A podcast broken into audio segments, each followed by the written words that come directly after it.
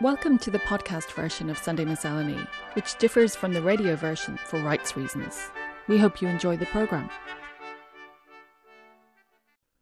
The book Sisters, recently published by the Royal Irish Academy, includes accounts of the Parnell sisters, the Shackletons, the Gore-Booths, the Yeatses, to name a few. But it's the essay on Hannah, Margaret, Mary, and Kathleen Sheehy which grabs my attention. This is not an idle interest, but one sparked by the stories and half stories I have gleaned over the years from my husband's family, where his mother was niece of Tom Kettle, who married Mary Sheehy. The Sheehys, with their four daughters and two sons, were an established Dublin family in the first decade of the 20th century. They weren't very well off, but opened their home on Belvedere Place on Sunday afternoons for tea, sandwiches, debates, discussions, and sometimes short dramas.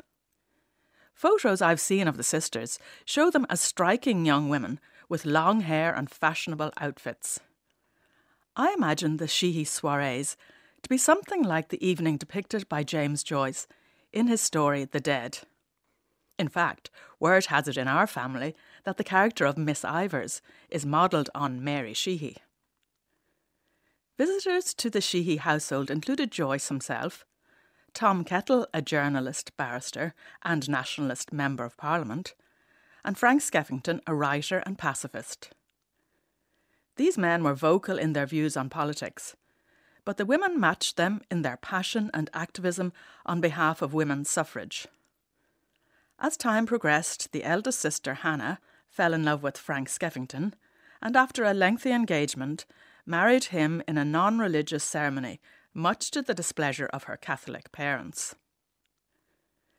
Tom Kettle's frequent visits to the Sheehy home resulted in a courtship blossoming between himself and Mary. Worried that he was not sufficiently well off to marry, Kettle moved to England to try and increase his income.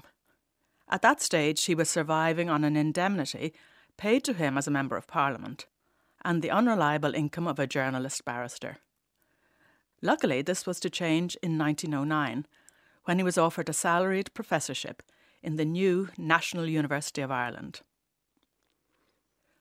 With approval from her parents, Mary married Tom in the pro cathedral St. Kevin's Chapel and returned to the Sheehy home in Belvedere Place for the wedding breakfast. The newlyweds received an assortment of presents, including silver items and china tea sets. Their friend, James Joyce, a man of limited means who could afford neither silver nor china, gave them a specially bound copy of his book of poems, Chamber Music. The Kettles spent their honeymoon in Austria, passing through Switzerland to attend a conference. They failed to turn up in Trieste to visit Nora Barnacle and James Joyce, as Kettle didn't view an invitation issued in a Dublin pub as a serious invite. But clearly the Joyces were expecting the newlyweds, as Joyce had written about the proposed visit to his brother Stanislaus. My mother in law's interpretation was that this was no oversight on Kettle's part. He was aware that his beloved Mary had been Joyce's muse, and that Joyce was somewhat in love with her. Kettle may therefore have intentionally skipped that detour to Trieste. Having a feminist husband in the early 1900s was not usual, I'm sure, but the Sheehy sisters married open minded men. The 1911 census shows that Tom completes the form, but refuses to identify a head of household. Rather, he signs and amends it signature of one of the heads of the family. When Hannah married Frank, he changed his name by joining the two surnames to become Francis Sheehy Skeffington. While the Sheehy sisters were politically active, they did not always see eye to eye. Hannah and Frank stood for pacifism, while Mary's Tom signed up to fight in the Great War in France on behalf of small nations. Although imbued with idealism, Tom Kettle did not want to die. He wrote that he wanted to do his duty, survive the war, and go home. Sadly, as a member of the 9th Battalion Royal Dublin Fusiliers, he was killed in the Somme in September 1916. Mary and Tom's only child, Betty, was aged just three at the time. I imagine she remembered little of her father. But Mary collated her husband's writings for posterity, some of which I have on my bookshelves, including his poetry. Tom Kettle's most well known poem is a sonnet to my daughter Betty, the gift of God, written shortly before he died. I'm sure Betty Kettle often looked at the lines her father wrote for her and wondered about his ideals, his bravery, his romanticism. She was left with a poem and not a father. Know that we fools, now with the foolish dead, died not for flag, nor king, nor emperor, but for a dream born in a herdsman's shed, and for the secret scripture of the poor.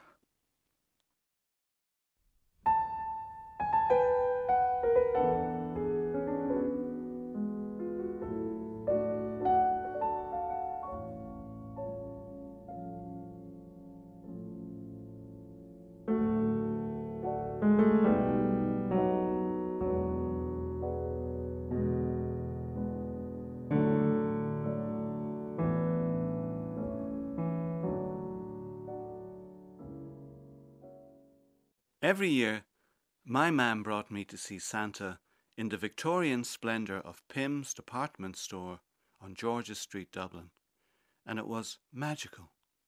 Afterwards, we had silver service afternoon tea in the Hibernian Hotel on Dawson Street, and that was posh. These annual visits to Pim's were my mam's treat, but the moving crib was dad's. My dad was a working man his father had been a stableman. No wonder the Christmas story appealed to him. A child Messiah born in a stable to a working man and his young wife. The newborn warmed by the breath of a donkey and a cow. The humble shepherds, the first to hear the news of the birth from the heavenly angels. This was the scene recreated in the moving crib. And the moving crib was enthralling and after our visit we'd have chips in Cafolla and O'Connell Street, which was not posh, but the chips were delicious. Of course, without St. Francis there would be no moving crib, or any other crib for that matter. It was Francis who initiated the tradition almost 800 years ago in the town of Greccio, where Francis liked to stop on his visits to and from Rome. The feudal lord of this little fortified town, Giovanni Velita, was a friend and devotee of Francis.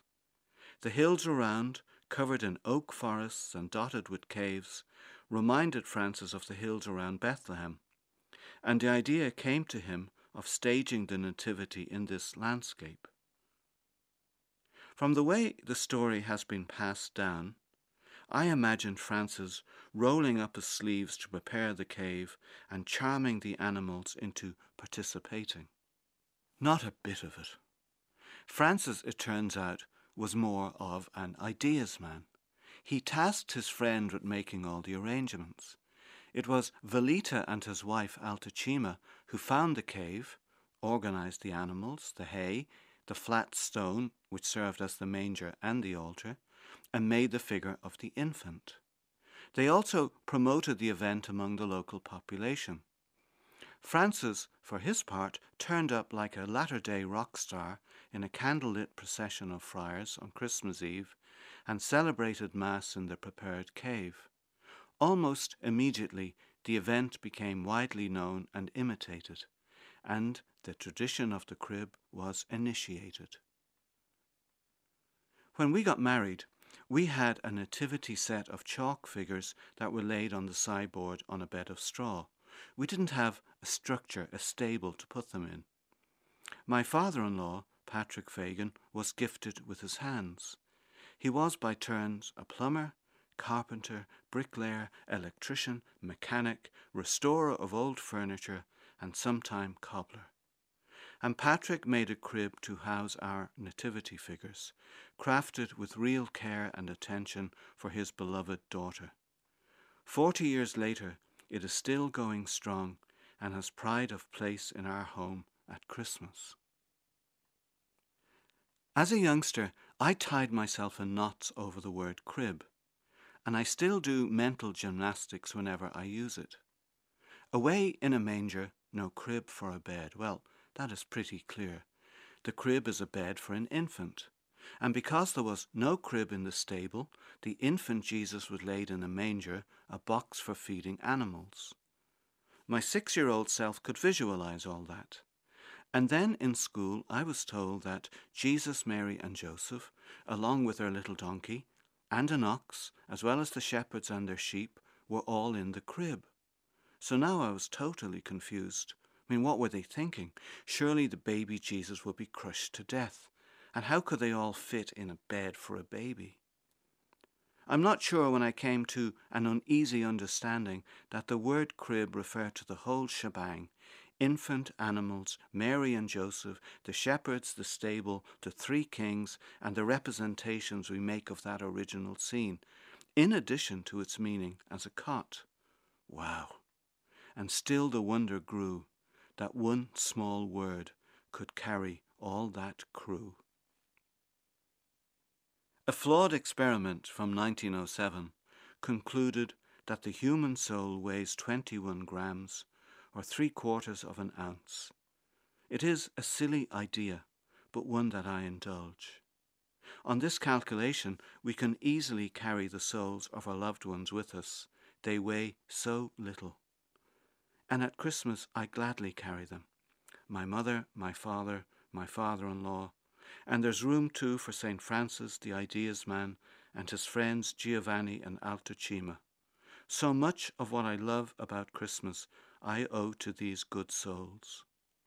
And in years to come, when my soul is as light as a feather, I hope our children will carry me and all their loved ones with them as they take the crib from the attic in preparation for another Christmas, or when they sing, Away in a manger, no crib for a bed, the little Lord Jesus lay down his sweet head.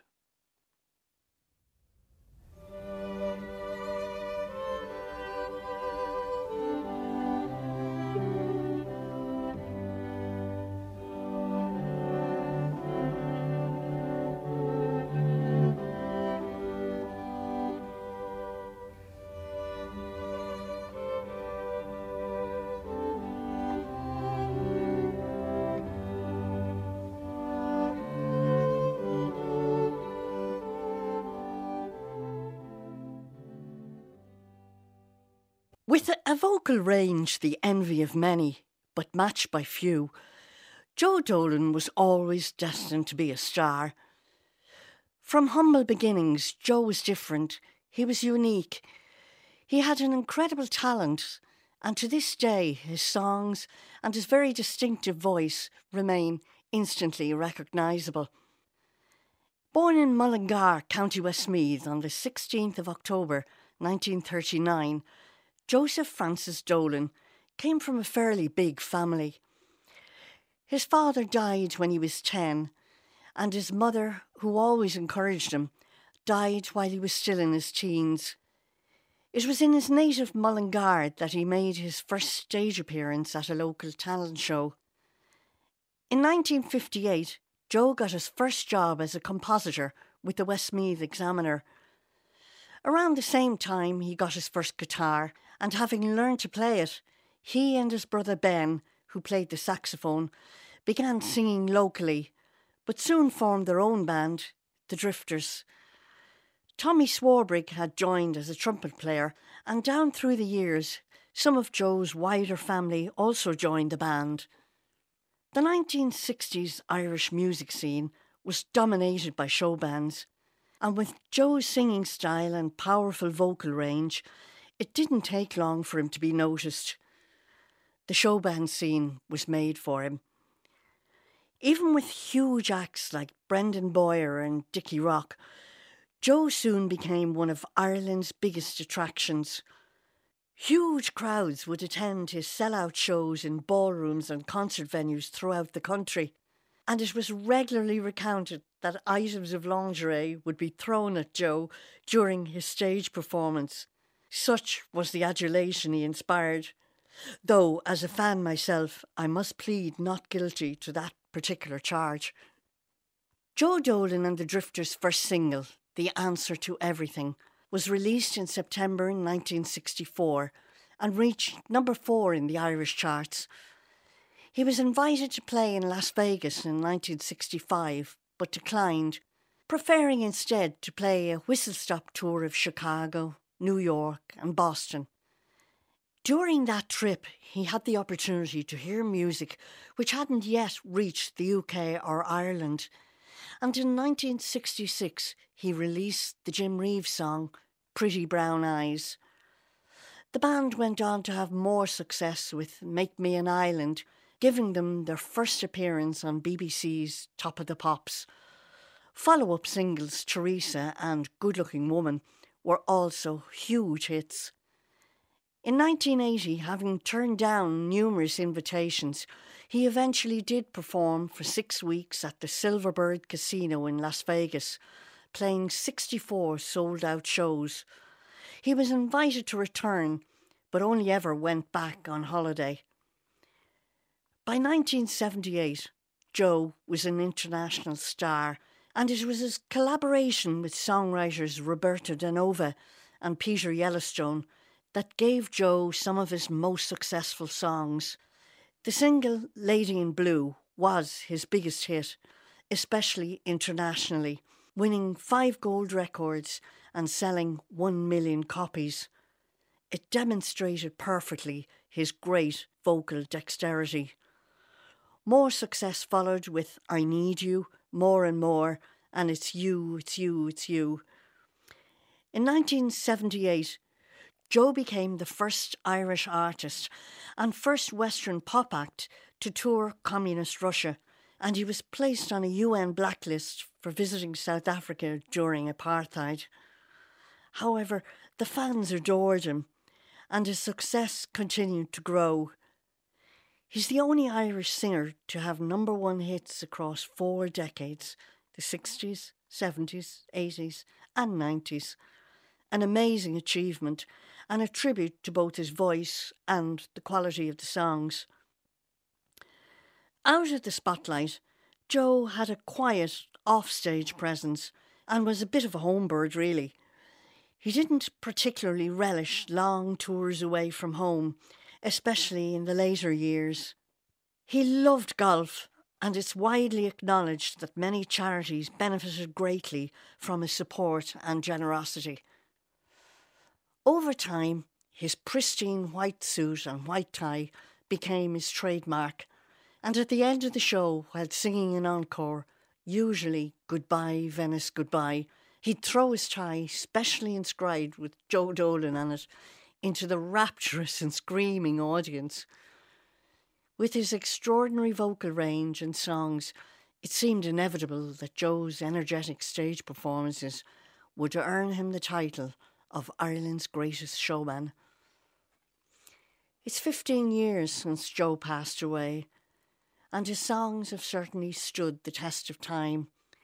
He's still hugely missed, both in music circles and by the fans.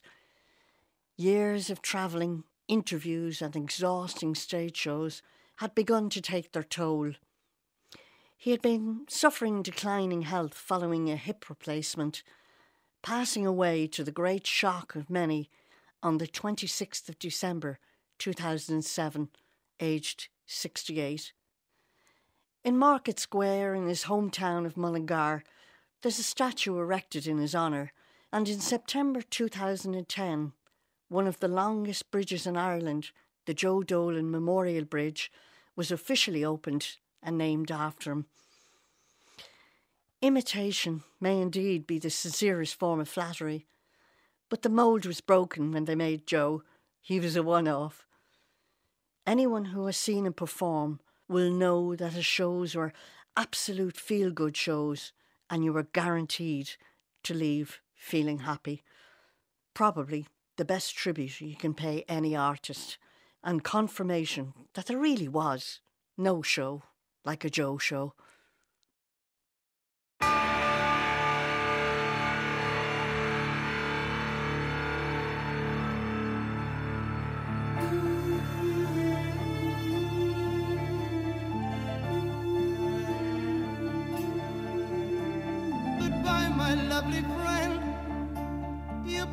I no more.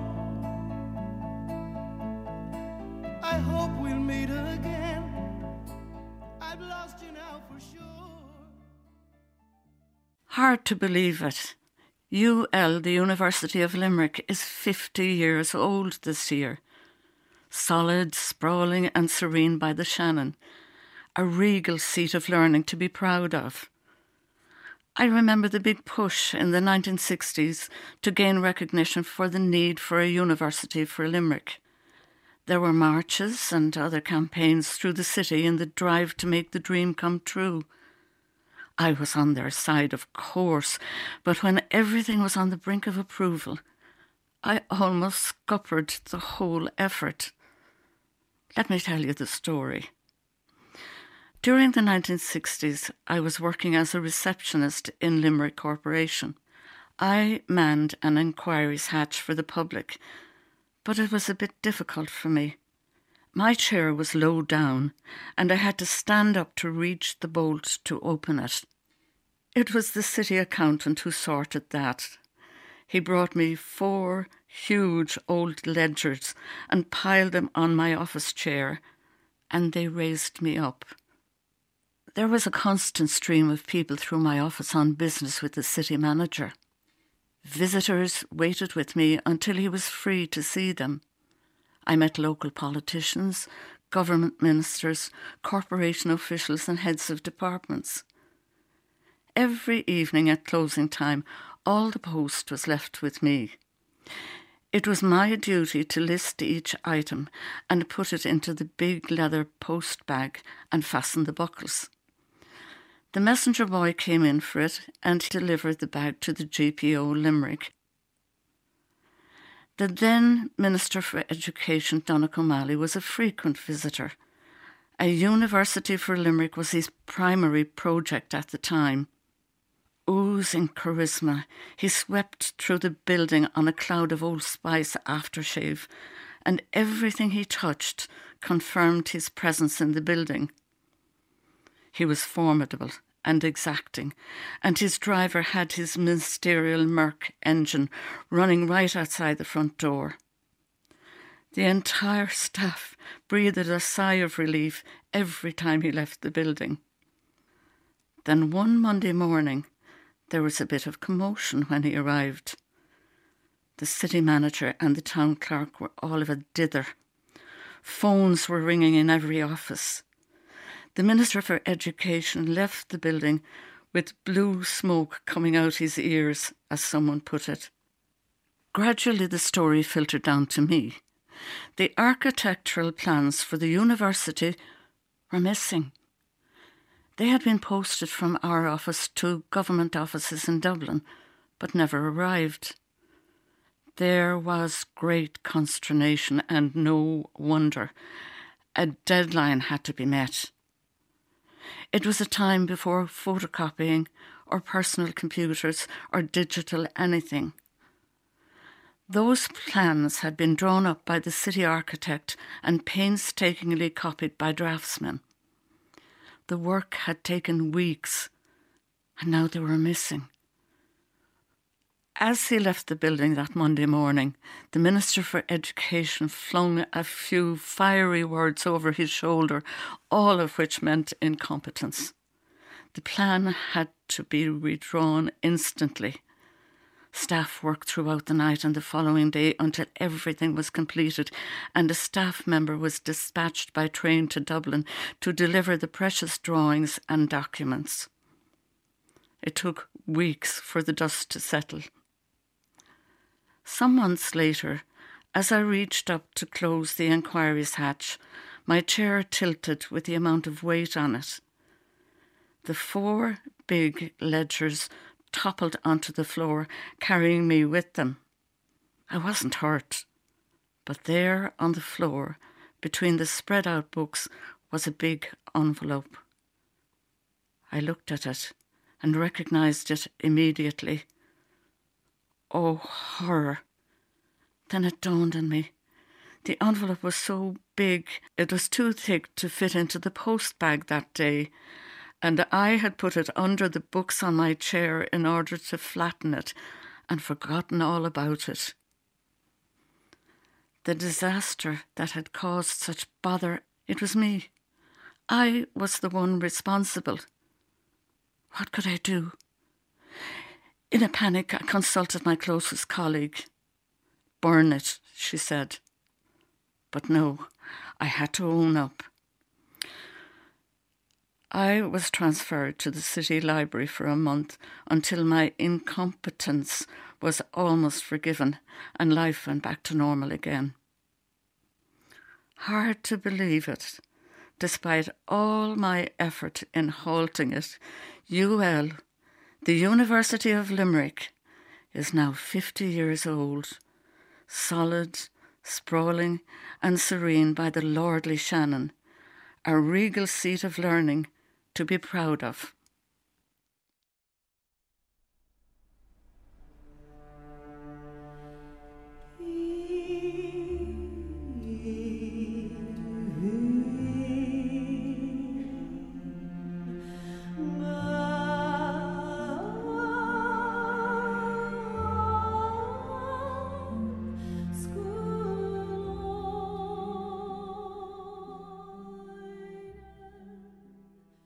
I remember very clearly where I was on Christmas Eve 2012 when my brother Seamus got a phone call conveying bad news about our brother Dennis O'Driscoll.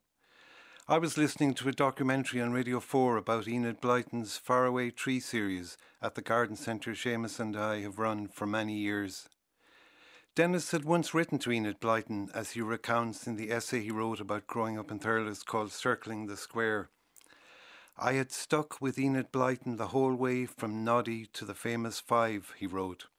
I dared interrupt the author's prodigious flow with a fan letter, to which she responded in neat blue biro and characteristically excitable style. Thank you for your well written letter.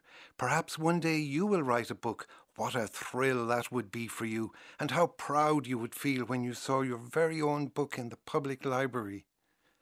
How perceptive she was. Dennis would indeed see his books in Thurles Library. First his poetry books, and then his invaluable book length interview with Seamus Heaney, Stepping Stones. Dennis had been in poor health for some time when the phone call came from his wife Julie. The day had taken a dreaded turn, and the garden centre had to be closed so that we could make our way to Naas General Hospital. I remembered that I had ordered a birthday cake from a local bakery for my daughter Lottie's Christmas Day birthday, and thinking of Raymond Carver's story, A Small Good Thing, in which the repercussions of an uncollected birthday cake play out, I decided I had to get it before we left for Naas.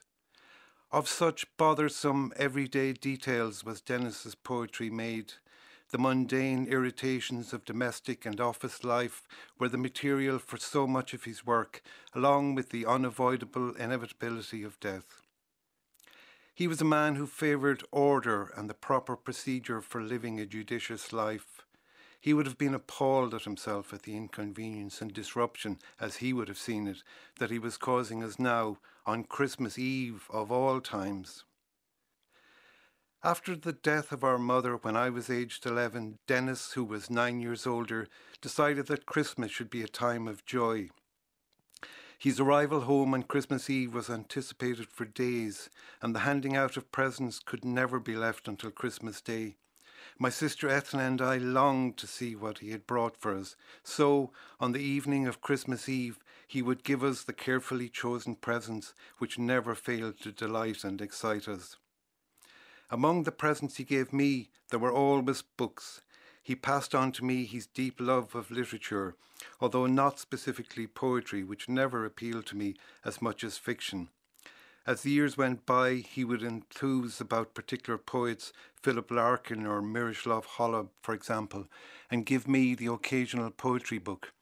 But it was by introducing me to ever more challenging fiction that he sparked in me a passion that has never burnt out something he recalled in a poem I particularly cherish called Declan at 20.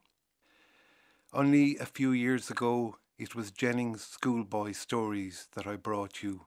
Now I pack avant garde books, Tom Mallon, Alan Burns, a B.S. Johnson play. Dennis revelled in cooking the best Christmas dinner possible. He insisted on having potatoes cooked three different ways and taking great care with the stuffing so that it could be declared to be the best ever. After dinner, when we were just about able to walk as far as the sofa to recover, he would always pause, look into the middle distance, and declare in a voice of pseudo profundity, It's as far away now as it'll ever be. It's 10 years since Dennis died on Christmas Eve 2012, with most of his siblings and his treasured wife, Julie, around him. We have somehow managed to live on without him, without his advice and his humour, without his postcards and without his poetry. His final poems were written with the full knowledge that his time was limited. One of them even takes the form of a posthumous poem, almost too stark in its honesty to be easily read. So I will read instead the opening verses of an earlier poem in which he reflects on the ten years since the death of our mother. A poem which, for me, now carries an even greater weight of resonance. Disturbing my mother. In the ten years since our last direct exchange, I have not dared to interrupt your rest. It is so long since we were one family, talking together in one inviolable room. Our silence now is like a Sunday afternoon at home, you taking your weekly break, dozing by the fire, the newspaper sliding down your knees, your face palsied by twitching flames. thank you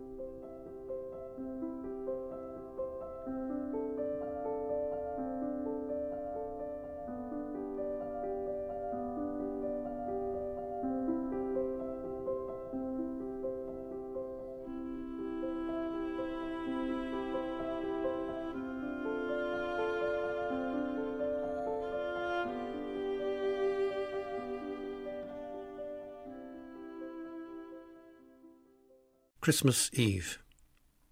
The past is a scattering of barnacled rocks at the edge of ocean. Indoors, we keep journals of sorrows and accidents, though most wonderful has been the ongoing, common, everyday, too easily forgotten.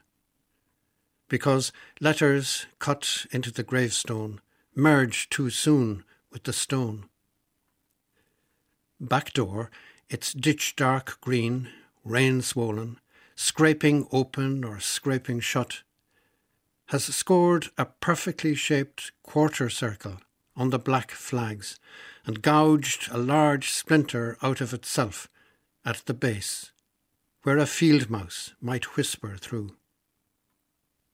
One nightfall, Christmas Eve, before electricity had driven angels and all supernaturals out that back door, when oil lamps still stood elegant, like women in a painting by Toulouse-Lautrec. Father took me out into the heathlands, the hill lit only by a weak starlight, then turned me round to see. In all the windows of the houses there were candles lighting their intimacy and presence transfiguring the world. I stood awed and somehow triumphant. No lights have ever since been adequate to the birth, to the remembrance.